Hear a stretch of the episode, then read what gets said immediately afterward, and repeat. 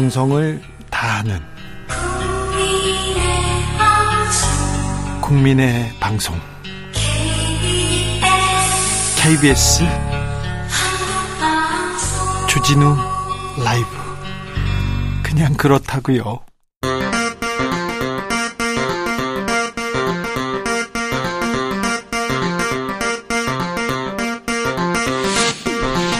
주진우 라이브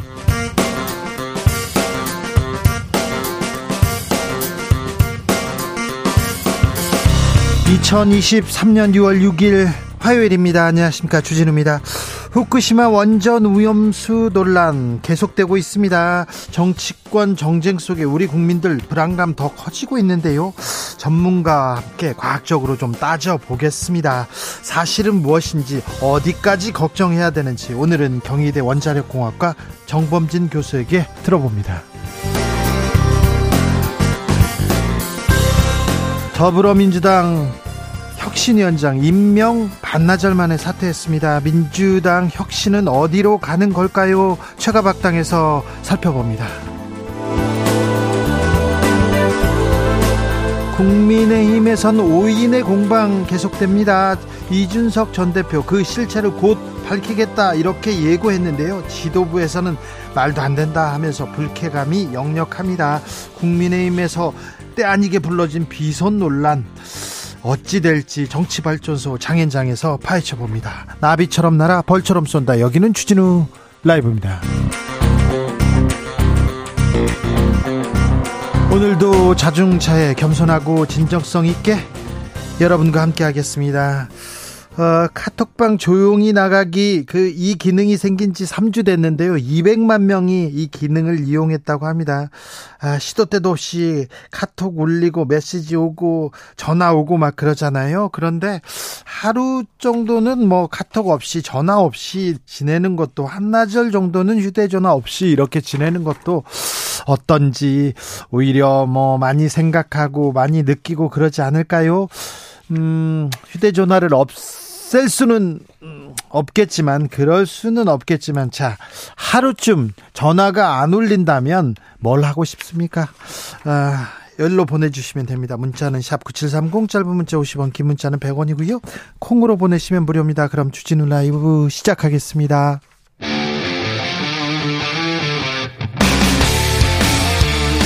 탐사보도 외길 인생 20년. 주 기자가 제일 싫어하는 것은? 세상에서 비리와 부리가 사라지는 그날까지. 오늘도 흔들림 없이 주진우 라이브와 함께.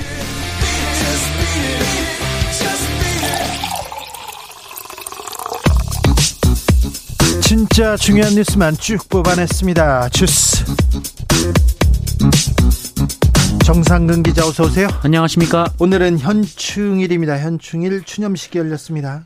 네, 제68회 현충일 추념식이 국립서울현충원에서 거행됐습니다. 어, 이 자리에는 윤석열 대통령과 김기현 국민의힘 대표, 이재명 민주당 대표, 김명수 대법원장 등의 인사들이 참여했습니다. 어, 윤석열 대통령은 추념사를 통해 대한민국은 자유민주주의 국가를 건설하기 위해 독립과 건국에 헌신하신 분들, 공산 전체주의 세력에 맞서 자유를 지켜내신 분들의 희생과 헌신이 서 있다라면서 어, 국가의 품격은 국가가 누구를 어떻게 기억하느냐에 달려 있다라고 말했습니다. 네. 어, 또한 한미 동맹은 핵 기반 동맹으로 격상됐다라면서 강력한 한미 동맹을 바탕으로 철통 같은 안보 태세를 구축할 것이라고 밝혔습니다. 오늘도 핵 기반 동맹, 한미 동맹 얘기가 나왔습니다. 민주당은 혁신위원장 임명된 지 몇 시간 만에 아, 자진 사퇴했네요. 네, 민주당이 당을 새롭게 바꿀 혁신기구 위원장으로 과거 민주화 운동에 참여했던 이래경 씨를 임명했는데요. 이재명 대표가 직접 인선을 공개했고 혁신의 전권을 주겠다라고 밝혔습니다만 어젯밤 이래경 씨는 임명된 지 9시간여 만에 자진 사퇴했습니다. 얼마 전 자신의 SNS에 천안함이 자폭한 것이라는 글을 올린 것이 문제가 됐는데요. 당 안팎으로 논란이 이어졌습니다. 얼마 전에 올렸어요. 천안함이 자폭 극복한 것, 네. 당에 부담 주지 않겠다고 이렇게 사양했는데요. 민주당이 혁신 어디로 가는지 잠시 후에 체가박당에서 깊이 고민해 봅니다. 송영길 민주당 전 대표 내일 검찰에 출석하겠다는 입장을 밝혔습니다. 네, 지난 2021년 민주당 전당대회 당시 돈 봉투가 오갔다는 의혹과 관련해서 송영길 전 민주당 대표가 내일 검찰에 자진 출두하겠다라고 밝혔습니다. 송영길 전 대표 측은 검찰과 면담을 시도할 것이라고 밝혔는데요. 앞서 송영길 전 대표는 지난달 2일에도 자진 출두해서 검찰과의 면담을 요청했지만 조사를 받지 못하고 돌아간 바 있습니다. 송영길 전 대표는 지금 파리에서 돌아온 지 한 달 반 지났다. 빨리 소명하고 빨리 일상으로 돌아가고 싶다 이렇게 얘기하는데 검찰은 조사 계획이 없다고 하는데 또 돌려보낼지 보시죠. 물가가 30 아니죠. 3% 정도 이렇게 올라간다. 그러니까 물가 상승률이 내려갔다. 이렇게 계속 얘기하는데요. 그런데요. 서민들과 직접적으로 연관이 있는 품목들은 다 올라요. 막 올라요. 네, 한국인이 1년간 먹는 라면이 무려 39억 개, 한 사람당 77개씩 먹고 있는데요. 어, 그런데 지난달 라면의 물가 상승률이 무려 13%를 넘겼습니다. 2009년 금융위기 이후 최고치인데요. 이 라면 업계는 원자재 가격 상승뿐 아니라 물류비, 인건비 등의 영향으로 제품 가격 인상이 불가피했다라고 밝혔습니다만 어, 대표적인 라면 업체 농심은 뭐 해외 수출 영향도 있습니다만 1분기 영업이익이 전년 대비 85%나 늘어서 논란이 되고 있습니다. 아니, 돈을 이렇게 많이 벌면서 또 올랐다고 원자재 올랐다고 돈 이렇게 많이 벌고 있잖아요. 이거 너무 너 뱃속만 채우는 거 아닙니까? 라면 서민 대표적인 서민 식품인데 13%씩이나 올려놓고 아니 좀 원자재 알겠어요. 원자재 1, 2% 오르는데 13%나 올랐고 영업이익 85%나 늘었는데 아유 참 농심 이러 이러면 안 되죠. 너무합니다.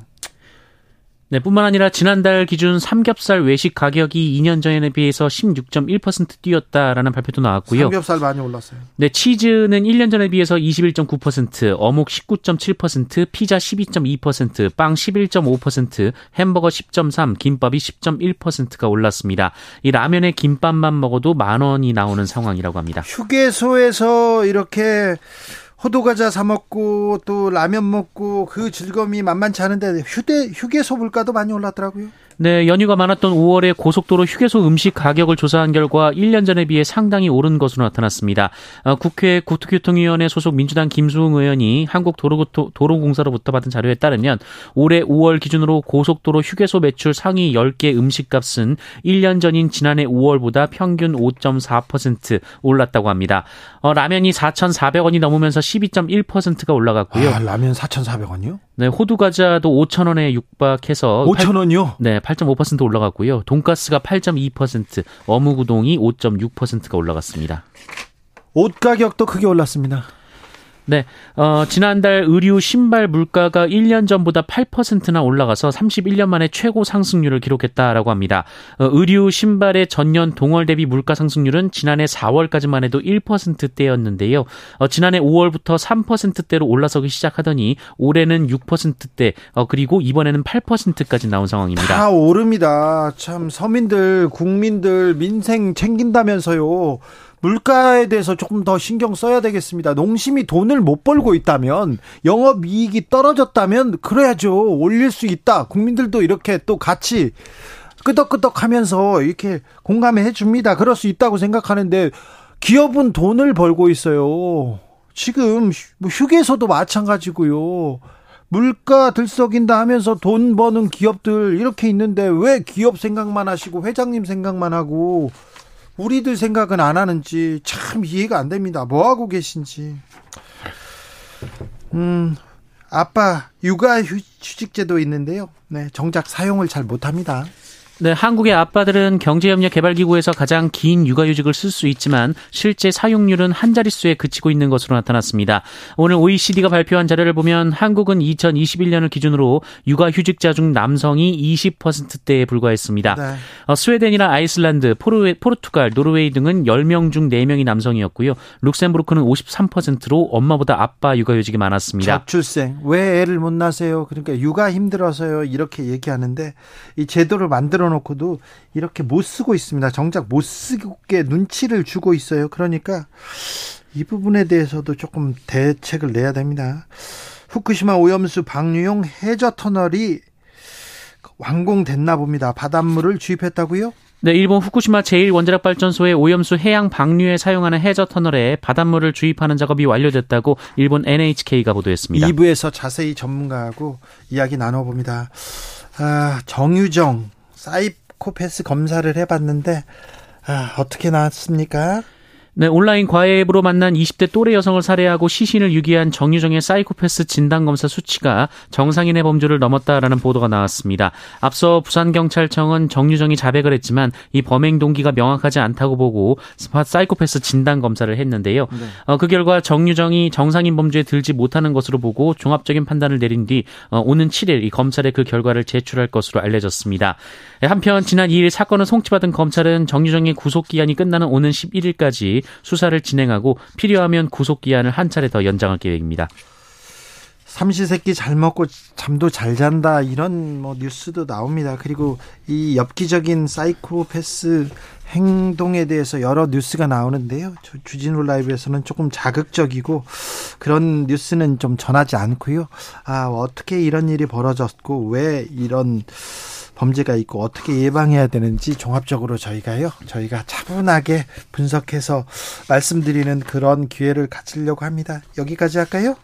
주스 정상근 기자 함께 했습니다. 감사합니다. 고맙습니다. 주진우 라이브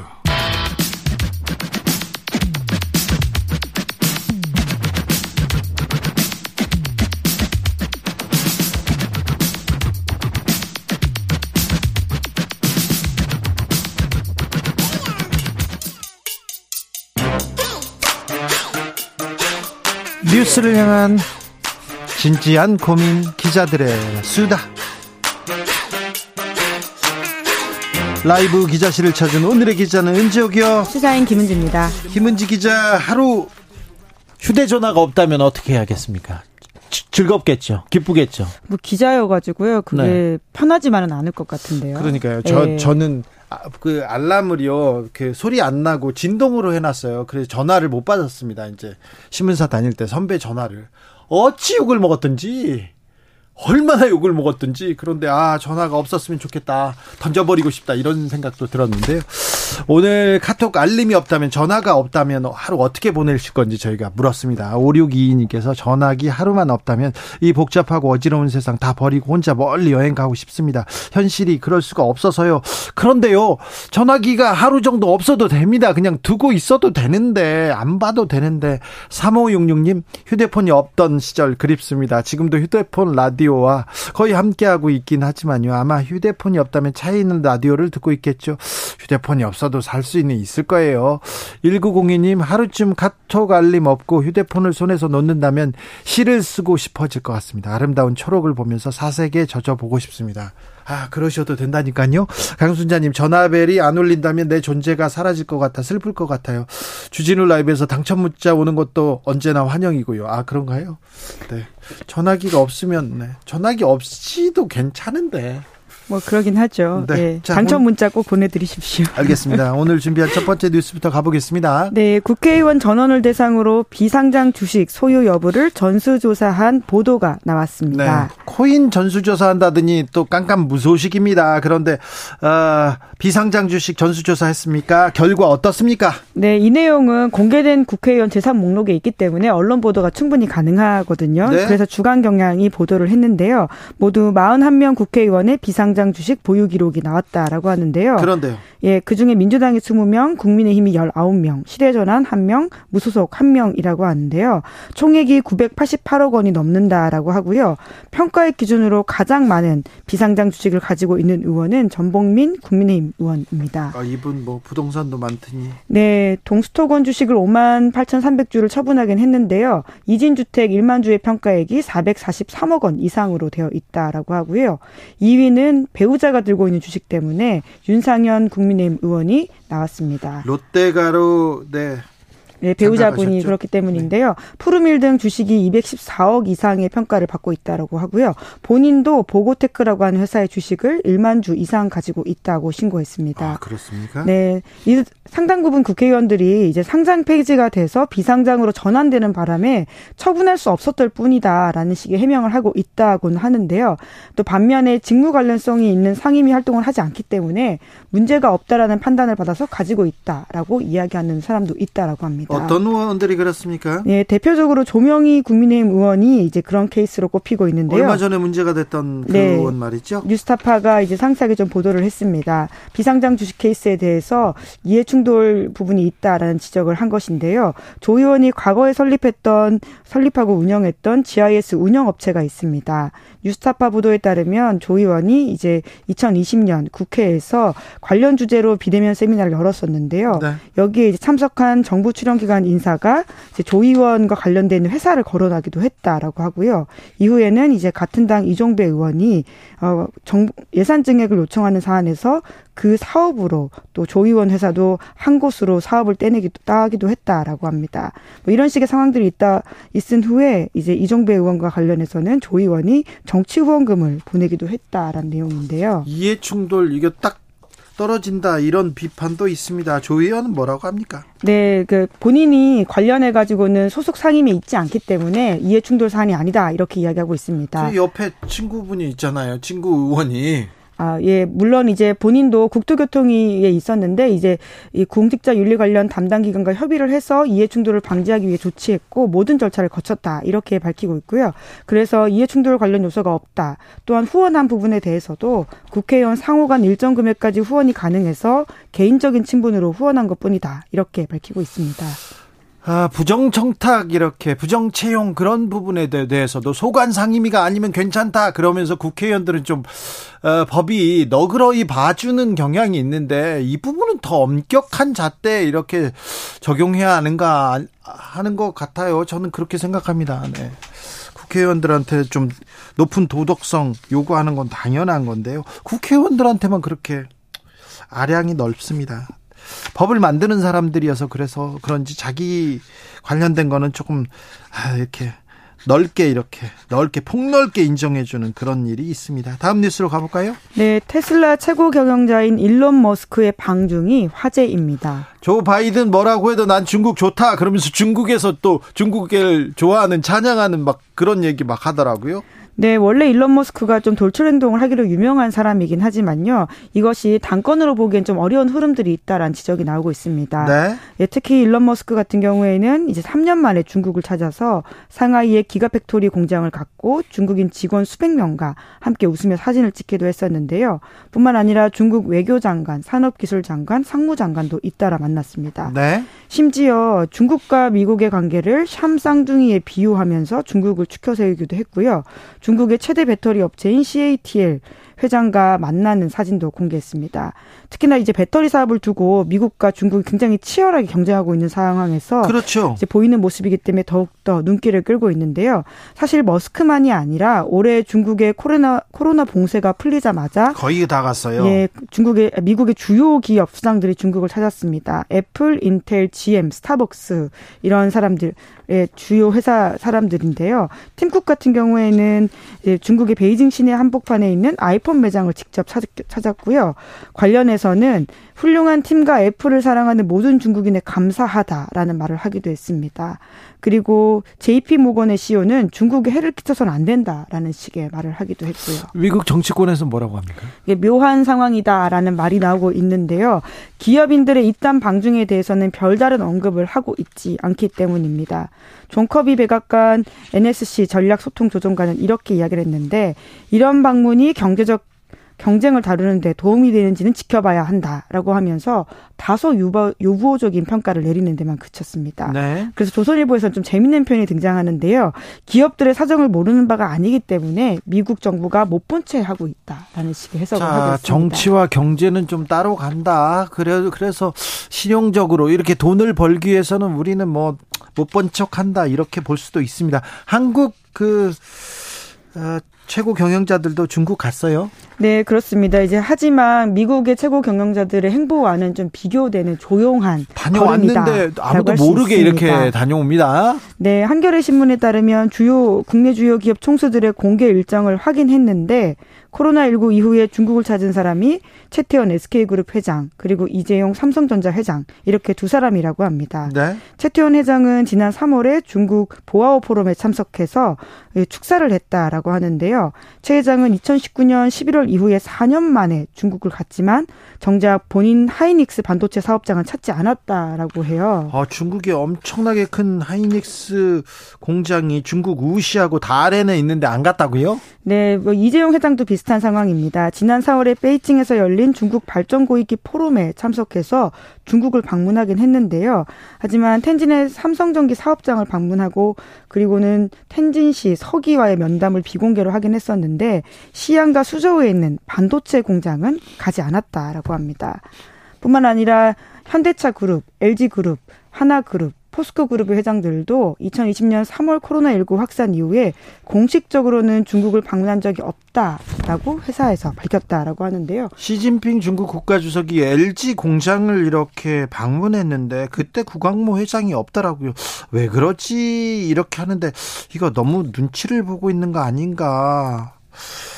우리 정부 그리고 미국까지 눈치를 보는 거 아닌가 그런 생각도 들었는데 아, 우리도 네 중국에서 중국과 무역 수지를 빨리 좀 개선해야 될 텐데 중국과 빨리 열어야 될 텐데 걱정이 됩니다. 마지막으로 만나볼 뉴스는요? 네, 일본이 2030년까지 주요 대기업 여성 임원을 30% 이상 두도록 할 방침이라고 합니다. 30%나요? 좀 더 자세히 알려주십시오. 네, 일본 언론 보도로 알려진 내용인데요. 일명 여성 활력 촉진 경제 정책 이라고 해서 조만간 일본 정부가 발표한다라고 합니다.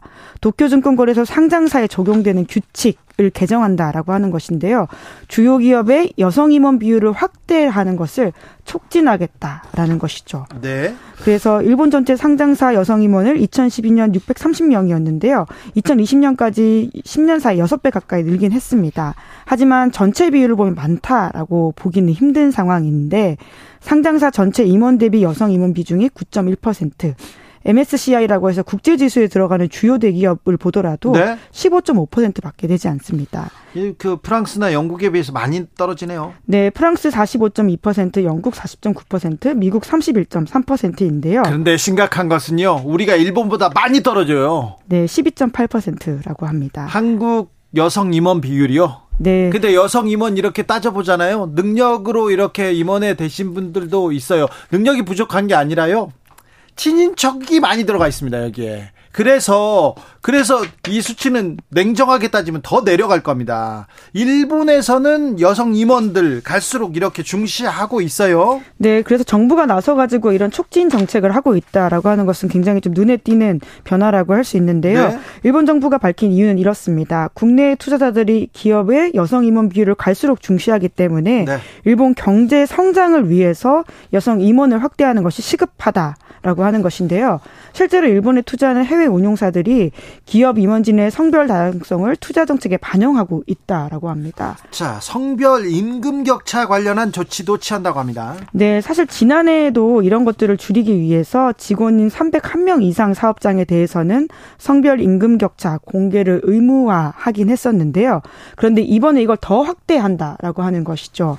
우리가 배워야 되겠어요. 좀 우리가. 네, 실제로 한국 사회에서도 이러한 흐름들이 꽤 있었습니다. 특히 대선 때는 이런 문제 의식 때문에 각 후보들이 공약을 쏟아냈어요. 네, 맞습니다. 윤석열 후보 당시 후보만 하더라도요. 성별 근로공시제도 하겠다라고 하면서 채용 단계부터 근로 퇴직 단계까지 성비를 공시하겠다 라고 밝힌 바가 있거든요. 대단히 획기적인 네, 얘기인데. 뭐 이재명 당시 후보만이 아니라 심상정 후보 이런 후보들도 다 비슷한 공약들을 낸 바가 있는데요. 하지만 아직까지 이것이 뚜렷한 성과가 있다라고 보기는 어려운 상황입니다. 공약대로 좀 몇 발자국 앞으로 나갔으면 합니다. 여성들의 여성 임원의 비율 현저히 떨어지고요. 여성 과 남성의 임금 격차 너무 큽니다. 네, 우리가 네. 더 배워야 됩니다. 이거는 격차를 당장 줄이겠다라고 하는 것이 아니라 우선은 상황을 먼저 공개하는 것부터 하자라고 하는 의무화 정책이라고 볼 수 있습니다. 첫 네. 발이죠. 상황을 알아야 또 이 격차를 줄일 거 아닙니까? 네. 일본도 저렇게 뛰고 있는데 우리도 서둘러 가야 됩니다. 기자들의 수다 시사인 김은지 기자 함께했습니다. 감사합니다. 네, 고맙습니다. 교통정보센터 다녀올게요. 정현정 씨.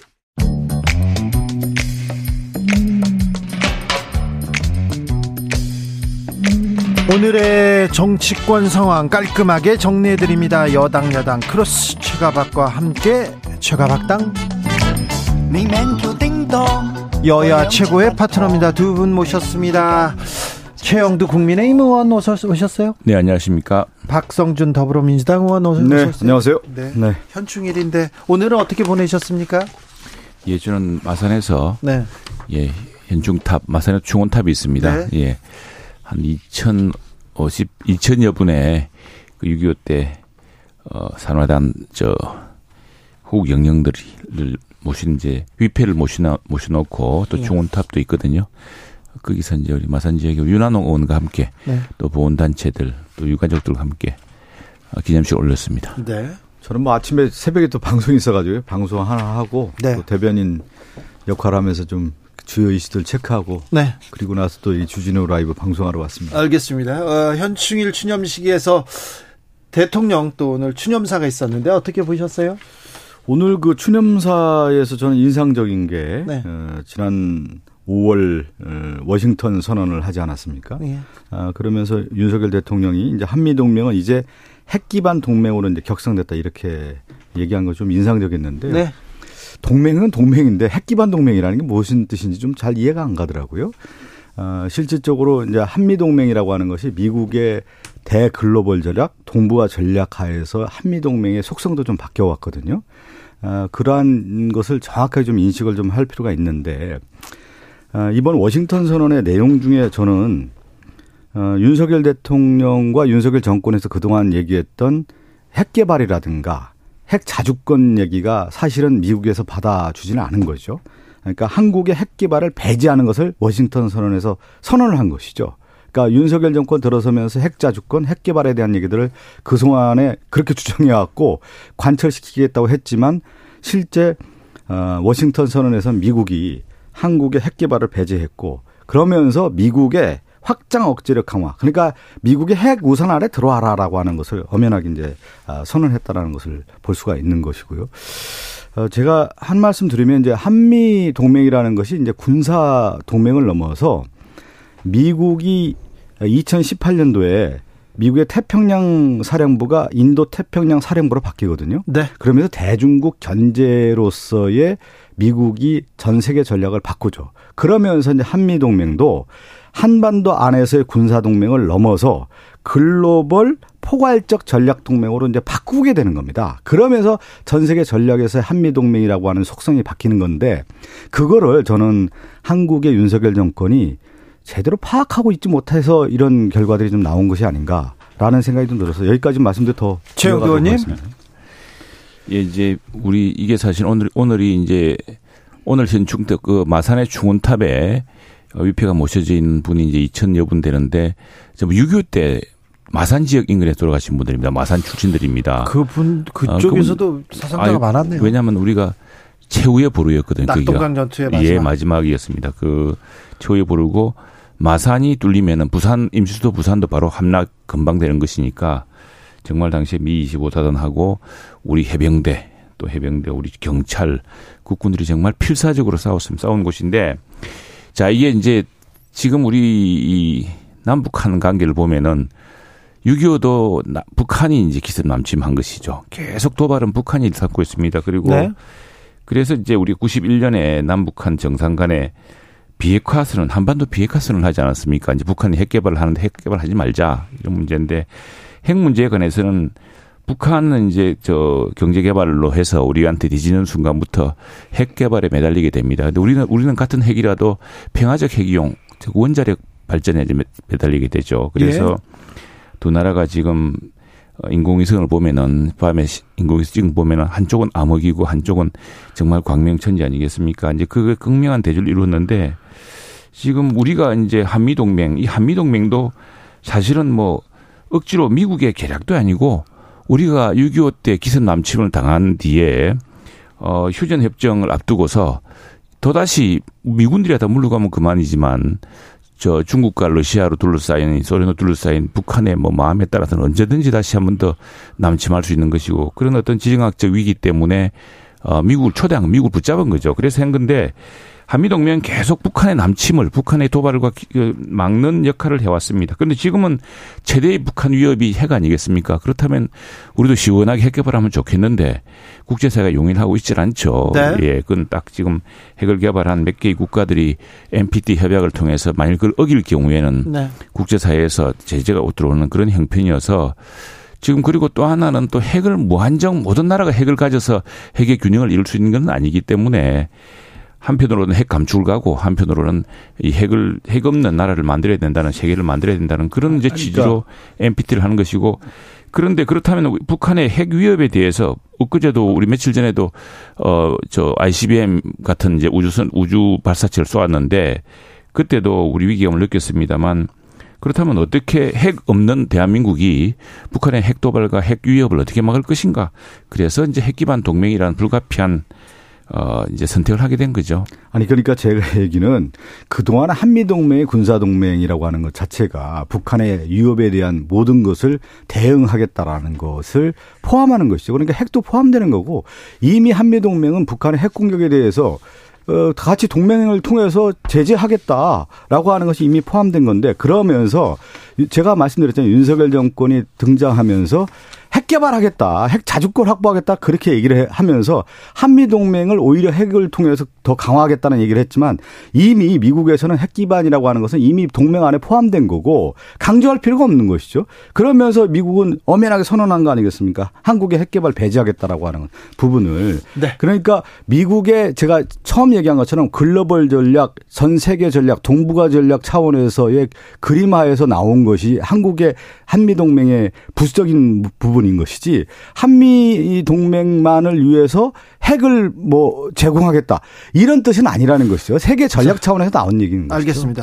네. 핵 동맹 네. 얘기가 나와가지고 또핵 아니, 그러니까 오늘도 시작하네요. 사실은 현충일인데 네. 가장 행, 요번에 윤석열 대통령의 현충일 추념사에 가장 눈에 들어온 인상적인 것은 네. 바이든 대통령과 만났고 핵 억제하겠다라고 하는 강화의 뜻에서의 워싱턴 동맹. 선언 공동 발표문을 얘기하면서 우리나라 동맹이라는 게핵 기반 동맹으로 격상됐다라고 하는데 그게 격상된 게 아니라는 거죠. 제 얘기는. 알겠습니다. 이미 있는 동맹에서 무슨 격상된 겁니까? 그런데 핵 개발 배제를 만드는 건데. 자, 현 핵 개발 배제를 선언한 것이죠, 사실은. 현충일에 중국과 러시아의 군용기 8대가 우리 방공 식별 구역을 침입했네요. 이건 뭐 명확한 도발이라고 명확한, 명확한 도발이죠. 이게 이제 조금 전에 박 의원도 말씀하셨지만 우리가 참 안타깝습니다. 우리가 사실은 러시아와 수교도 하고 중국과 수교도 해서 예. 평화로운 동북아를 만들어 보려고 하지 않았습니까? 뭐 우리 열망도 크고 중국도 WTO에 가입시킬 때 열심히 우리가 도와줬습니다. 네. 도와줬는데 결과적으로 지금 굉장히 대국 굴기로 해서 또 뭐 전랑 외교로 해서 상당히 주변국의 위협적인 나라로 지금 가고 있습니다. 그리고 북한이 과거 우리가 우리는 이제 큰 트라우마와 큰 위협을 느끼고 있는 게 북한을 중국과 러시아가 도와서 소련이 도와서 남침을 해서 한반도를 잿더미로 만들고 우리 우리 민족의 큰 재난을 저 큰 악몽을 가져다 주지 않았습니까? 큰 정말 피해를 가져다 줬는데 지금 북한이 다시 이제 핵으로 무장하고 국제사회의 규범을 어기며 또 NPT에도 탈퇴하고 하면서 유엔 제재를 받아들면서까지 할 때 처음에는 중국이 조금 억제하는 영 있었어요. 그런데 지금은 완전히 북한의 핵 도발을 거의 뭐 방조하는 이런 상황인데 그리고 지금 군용기를 통해서 수시로 우리 방공식 빌구에 들어오지 않습니까? 그럴 경우에 자 이런 상황에서 우리는 우리 안보를 어떻게 지켜야 될 것인가? 그리고 그런 안보 상황 비슷하게 느끼는 건 호주도 비슷합니다. 호주와 인도도 비슷하게 느끼고 있거든요. 그래서 그런 나라들과 함께 네. 인도 태평양의 평화를 도모하게 된 것이죠. 그러니까 이제 중국이 이제 예. 어, 상당히 이제 강대국으로 등 G2 시대가 열리면서 미국의 모든 세계 전략이라고 하는 것이 중국 견제 정책으로 바뀌거든요. 2016년도에 오바마 대통령이 피보트 아시아로 해서 아시아 회귀 정책을 하면서 군사 안보적인 측면에서 대중국 견제를 하고요. 트럼프 대통령은 더 나가서 네. 경제 제재를 하는 거거든요. 그러면서 바이든 대통령도 공화당이든 민주당이든 대중국 견제에서는 같은 외교 정책을 추구하고 있는 거예요. 그러면서 군사 안보적인 측면에서는 쿼드라고 하는 것을 만들어서 대중국 견제하는 거고 경제 안보 측면에서는 IPEF 이런 것을 통해서 대중국 견제하는데 지금의 이제 한반도라고 하는 것은 네. 남북 간의 긴장뿐만 아니라 지금 중러 한미일 이런 과거의 북방 3개국과 남방 3개국의 대립 구도가 있기 때문에 네. 한국의 외교 정책이라고 하는 것은 사실 굉장히 어려운 가운데 우리가 무엇을 해야 될 건가 실리 외교, 실용 외교에 대한 측면에서 상당히 바라봐야 된다는 것이죠. 정치권으로 네. 좀 가볼까요? 자, 돈봉투 논란 그리고 코인 논란. 자, 민주당에서는 혁신위를 띄어서 재창당 각오로 쇄신하겠다. 재창당 수준으로 우리가 혁신하겠다. 이렇게 얘기했는데 혁신위원장 몇 시간 만에 네, 자진 사퇴했습니다. 예, 예. 혁신과 이제 쇄신의 길이라는 게 참 어려운 일이죠. 네.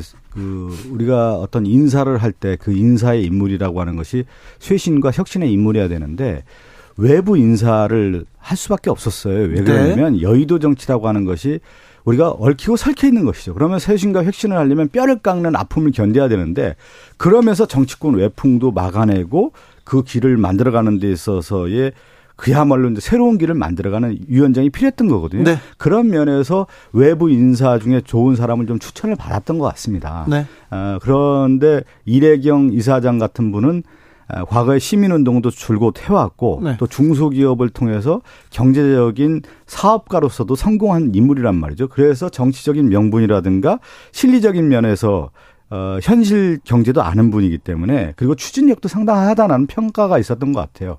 근데 그분을 이제 영입해서 네. 어, 이제 선임을 했지만 과거에 이제 자연인, 자연인, 네. 사인 시절에 주장했던 정치적 견해가 네. 어, 지금의 우리 국민들의 눈높이에 맞지 않는 그런 주장들이 있었던 것 같다. 그래서 어, 책임지고 좀 사의를 표명한 것이죠. 저 음.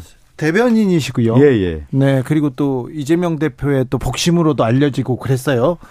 어, 의원님께서는 언제 아셨어요? 이분 이렇게 혁신위원장 온다는 거? 음, 저는 그날 어, 회의 오전 회의할 때 알았습니다. 그 발표하는 날 그날 알았어요. 예, 예, 예. 의원님도요? 네, 네. 그럼 누가 알았던 거예요? 누가 결정한 거예요? 어, 최고위원들이 이제 결정을 했죠. 최고위원도 네. 그 전날 알았다는 사람. 그렇게. 아니, 그러니까 제가 그 얘기를 좀 드리는 게 네. 보통 인사라고 할때 네. 공개 모집이라고 하는 공개성이 있는 인사가 있는 거고 네.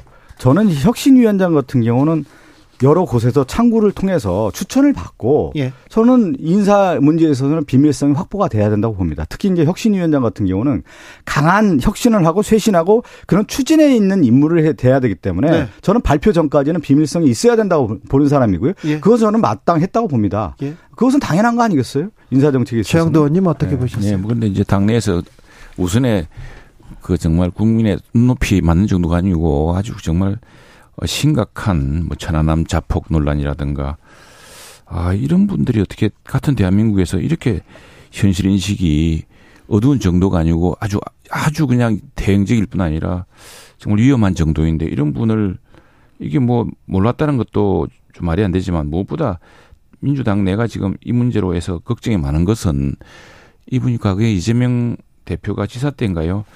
재판을 받고 있고 그럴 시기에 상당히 민주당 대선 후보라든가 아주 위태로운 시기에 이재명 대표를 위해서 그때 열심히 운동을 했던 분, 뭐 시민단체를 이끌었다는 그런 인연 때문에 이제 끌어들였겠죠. 이게 지금 민주당의 큰 위기 중에 한 축은 또 이재명 대표의 이른바 사법 리스크 아니겠습니까?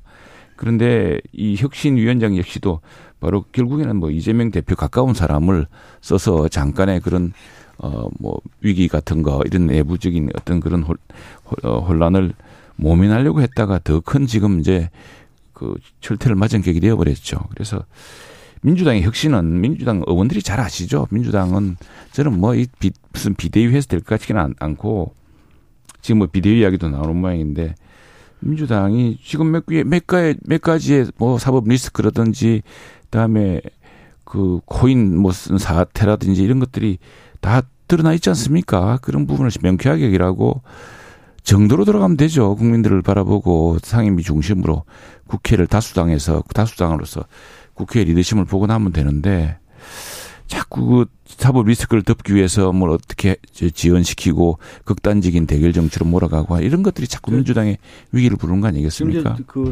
혁신위원장 선임과 관련해서 이제 여러 이제 무리가 있었던 것은 뭐 분명한 사실이고요. 네. 그런데 이제 여기서 더 중요하겠죠. 그러면 이제 추, 추후에 네. 어, 혁신위원장 선임해서 네. 어, 그야말로 이제 민주당이 가야 할 방향을 네. 제대로 제시해 줄 수 있는 분을 임명해서 네. 또 민주당이 뼈를 깎는 아픔을 통해서 또 네. 다시 나오면 국민들의 호응을 얻을 수 있다고 보는 겁니다.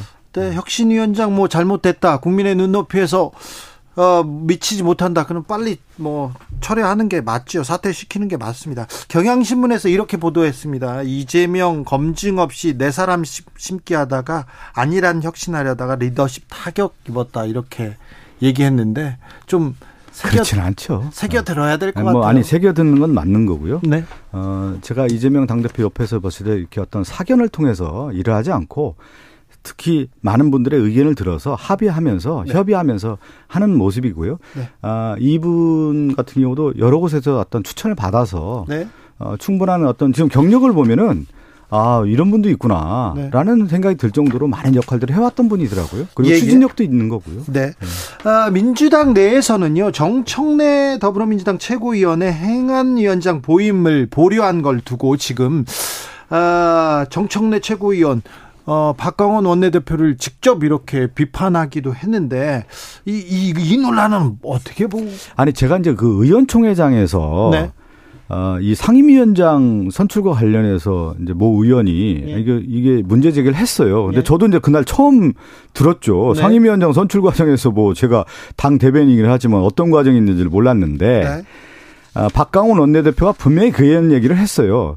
상임위원장 선출 과정에서의 전임 원내대표 박가, 어, 박홍근 원내대표가 당시 이제 21대 들어서면서 상임위원장 선출을 저희가 초기에 17개 상임위원장을 하지 않았습니까? 네. 그렇다 보니까 과거에 우리가 적용했던 규정, 그러니까 선수와 나이를 통해서 상임위원장 배분의 그 규정들이 그리고 당직을 맡았던 상임위원장들은 하지 않았던 규정들이 이게 안 된 겁니다. 그래서 박홍근 원내대표가 어, 내부 규정이라고 할까요? 네. 그한 1에서 5안까지 만들어서 어, 그 규정을 만들었던 겁니다. 그래서 그걸 가지고 어, 박강원 원내대표가 이어받아서 그러면 이 기준에 의해서 정청래 어, 의원도 어, 행, 행정, 행안위원장이죠. 행안위원장 이제 선임이 됐다라고 설명했고, 그거에 대해서 의원들에게 그, 뭐라고 할까, 양해를 구했습니다. 그렇지만 의원 몇 분이 이거는 다시 한번 제거해 볼 가치가 있다. 제고해 봤으면 좋겠다라고 하는 의견이 있으니까 박홍근, 저, 박광훈 원내대표가 또 제고를 한 겁니다. 그렇지만 박홍근 전 원내대표가 의총장에 나와서 이러한 이러한 규정을 만들었다라고 하는 것을 명확하게 제시를 했어요. 그러니까 그 규정에 벗어나지 않았고 박강원 원내대표도 전임 원내대표가 만들었으니까 양해를 구하고 이것은 전임 원내대표가 만들었던 규정을 따라가는 것이 마땅하다. 네. 이렇게 얘기를 했던 겁니다. 네. 그런데 왜 당내에서 논란이 되는 거죠? 그러 그건 뭐 당내에서 뭔가 뭐 마음에 안 드는 분들이 있는 건지 몰라도 네. 저는 그래서 그냥 그날 의원총회에서 아 이거 뭐 그렇구나 하고서 네. 저는 큰 문제가 안 될 거라고 생각했는데 이렇게까지 문제가 되는 거 보니까 좀 이해가 안, 안 되네 저도. 그렇죠. 네. 그런데 지금 이제 돈봉투 코인 논란에서 벗어나서 혁신으로 가야 되는데 네. 혁신위원장 문제, 이 상임위원장 문제로 참 민주당 지지자들은 걱정이 큽니다. 이런 진통 끝에 네. 또 우리가 보면 햇살이 또 드는 때가 있거든요. 네. 이, 이 혁신위원장 진통과 이런 내부의 균열이 오히려 이제 승화시키는 쪽으로 만들어 가야 되죠. 네. 훨씬 더. 최영도 의원님. 그렇지 민주당이 이런 좀 이런 사태에서 벗어나야 될 텐데 매우 소모직이고 안타깝습니다. 이게 뭐 법정 소송 사태로 집 간다는 보도도 있는 사실입니까? 아니 뭐 왜 그런 아니요 뭐 그런 일 정치에서 이렇게 자꾸 소송을 아니 국민의힘이라든가 윤석열 정권 소송 좋아하는데 왜 자꾸 민주당을 소송으로 몰고 가려고 아니, 하세요? 저 그만 저 압수수색 하세요 이제. 뭐 압수수색만 하는 정권이 뭐 이렇게 아니, 또 소송까지 밀고 가려고. 압수수색 이야기를 나중에 할 테고. 예. 어, 요즘 압수수색 그렇게 막 막 안 합니다. 딱딱 음. 딱 정확하게 하기 때문에 압수수색 아, 할 거리 음, 아닌가요? 아니 그게 아니라 압수수색 하세요. 이건 아닌가요? 정청래 저 위원장이 이제 이 뭐냐면 우리 의사국장 국회 의사국장을 상대로 네. 해임을 요구하고 뭐 이런 소송을 예, 언급하셨죠. 소송을 언급했다 그러네요. 네. 효력 정지 가처분 소송 제기까지 네. 하는데 아 이래 되겠습니까? 그리고 이제 이 제가 뭐 남의 당 사정을 정확히 모르지만 얼핏 듣기로는 최고위원 하면은 최고위원 하면서까지 상임위원장 하는 것은 맞지 않지 않느냐 네. 전통적으로 그랬는데 근데 이제 끝까지 상임위원장을 고집을 하니까 네. 민주당 내부에서는 그래서 지난번에 원래 민주당 몫으로 뽑아야 되는 상임위원장을 못 뽑게 된게 네. 그런 내부의 진통 또 정청래 위원장의 네. 이런 어 전례 없는 아니, 지금 당에서는 그런 고민도 하거든요. 정청래 의원이 과방위원장 하면서 네. 국민의힘의 무리한 그 방송 정책, 통신 정책 네. 제대로 선방한 거거든요. 정청래 네. 의원이. 근데 장재원 의원이 과방위원장 가고 행안위원장 할 때 얼마나 저기 했습니까? 장재원 의원이. 그러, 그러면서 이제 맞교환한 거 아닙니까? 최전방 공격수도 필요한 것이죠. 당에 있어서 맨날 그 얌전한 사람만 가갖고 뭐 상임위원장 합니까? 지금 국민의힘 장재원 의원이나 이런 분들 맨날 소리치고. 우리 박 의원님은 민주당에서 지금 소수 의견 같은데 그 부분은. 아니, 소수 의견이 아니라 민주당의 다수 의견은 그런 쪽이 아닌 같은데 보니까. 자, 어, 지금 저기 민주당에서 그 악재라고 볼 수 있는 게 몇 연타로 아니, 계속 민주당만 나와요. 악재만 얘기해. 국민의힘 악재도 많은데. 자, 몇 연타 이렇게 악재가 나오는데 그렇다고 해서 국민의힘한테 국민들이 마음을 주고 있지는 않은 것 같습니다. 있습니다. 국민의힘에서는요, 국민의힘인 보이 별로 보이지 않고 압수수색만 보여요 하면서 한동훈 장관 개인정보 유출 사건에 대해서 MBC 보도국 그리고 MBC 기자에 대한 압수수색이 있었고요. 그 다음에 이제 최강욱 의원에 대한 압수수색까지 이어졌습니다. 네, 이게 개인정보 이거는 우리 민주당도 그렇고 우리 네. 특히 민주주의 사회에서는 굉장히 중요한 사안입니다. 이게 네.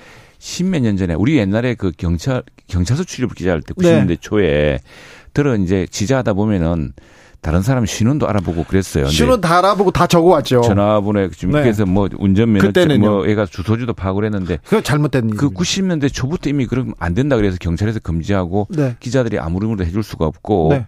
그런 시대에 시작되었습니다. 그게 이제 언제 최대 큰 이슈가 됐냐 그러면은 2013년, 2014년인가요?